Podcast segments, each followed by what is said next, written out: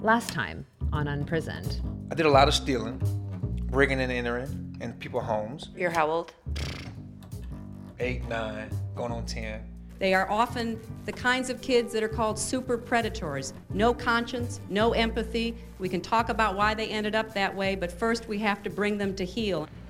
What you show a kid reflects how you think about them. So if they're growing up in blight and they don't have access to healthy foods, that's how they're going to feel about themselves for the most part, and that's how they're going to treat us. You know, when you hear people, where, where are the parents? They're often working three jobs. Like, that's where they are, trying to survive in what is a very difficult economic environment for some people. We had career day, so I came dressed like I was going fishing. When I got in the classroom, the lady, Miss Pitts, she said, You do know when you come dressed for career day, you come dressed in a suit, shirt and pants, and a tie. And uh, class kind of chuckled a little bit, you know. This is when I started cutting class. I left and uh, hooked up with some guys that was fishing or breaking in houses. Children grow up and do what their world shows them. I'm Eve Abrams. You're listening to Unprisoned. Those were excerpts from The Myth of the Super Predator, which tells the story of Joel Ware, who served time in a juvenile facility for crimes he committed several decades ago as a teenager. Following the documentary's live premiere, a panel of juvenile justice experts discussed the super predator myth and alternative ways to think about juvenile justice. Here are highlights from that discussion, starting with a question from me about how punishment for young people should differ from punishment for adults. Panelist Meredith Angelson, then of the New Orleans office of the Southern Poverty Law Center, answers first. There are said to be four purposes of punishment protecting society, deterring crime, rehabilitating the person who committed the crime, and retribution, making the victim whole.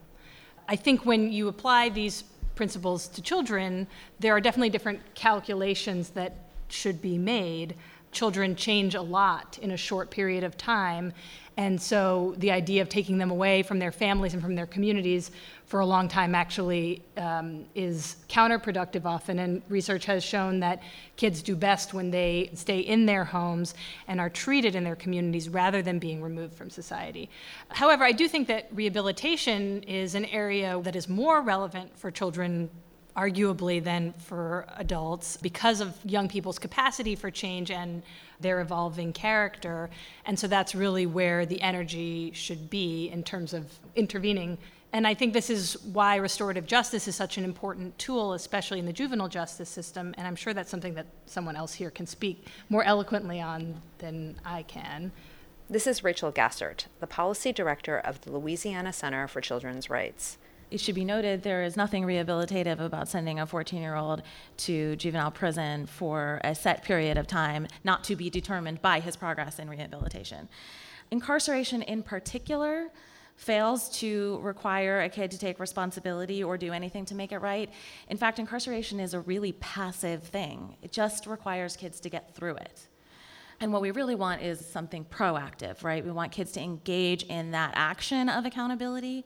And so, a process like restorative justice that Meredith was referring to is a process where a kid who has taken responsibility for harm that he has caused another person and that person whom he has harmed come together in a facilitated conversation to talk about the impact of the child's actions on that person and what can be done to make it right, which is something that the person who's harmed has a lot of input in. And that's not what happens in the court system. Here's Ava Rogers, Director for Strategic Partnerships for New Pathways New Orleans, a nonprofit dedicated to underserved youth.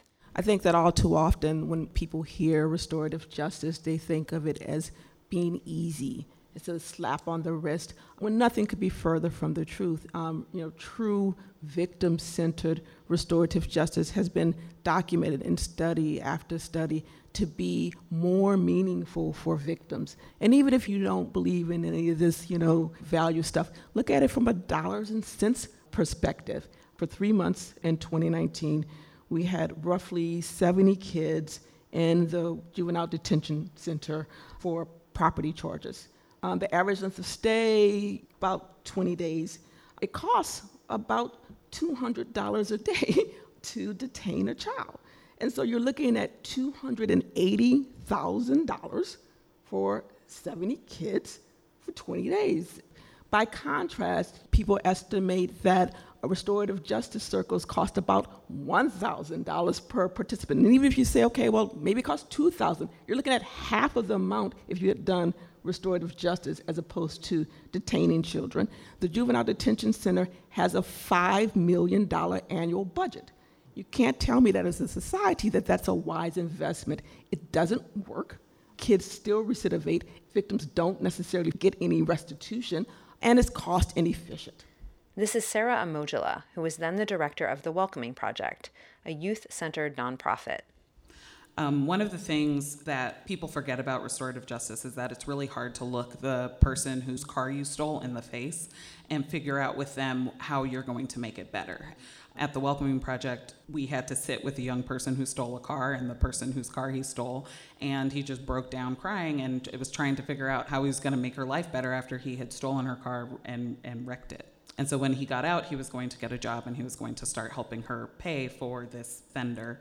That whole process got something better. She was made whole and things were going to be fixed. And as the kids say, he was actually taking his lick.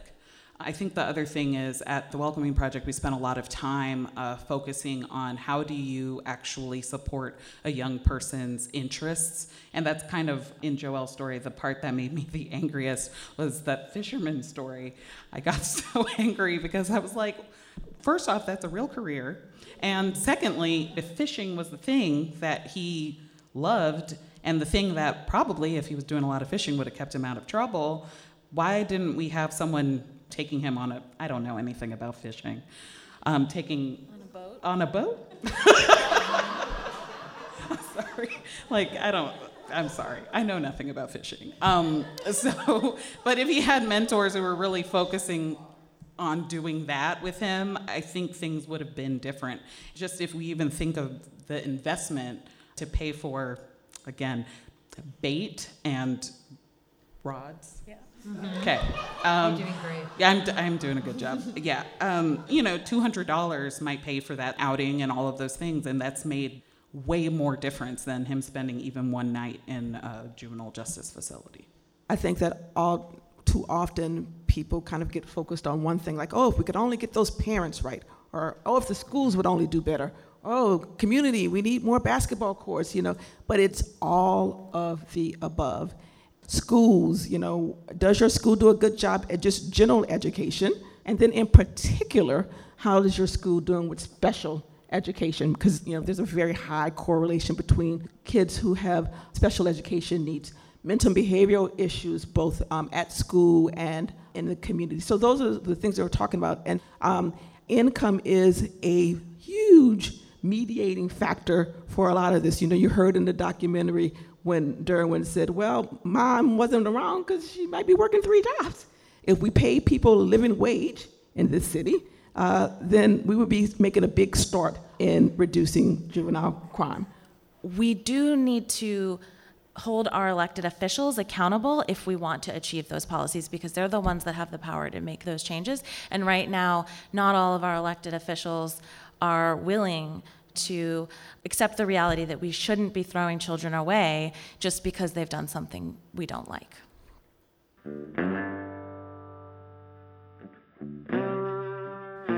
This story was produced by Betsy Shepard. Unprisoned's editors are Vicki Merrick and Katie Reckdahl. Our theme music is by Greg Schatz.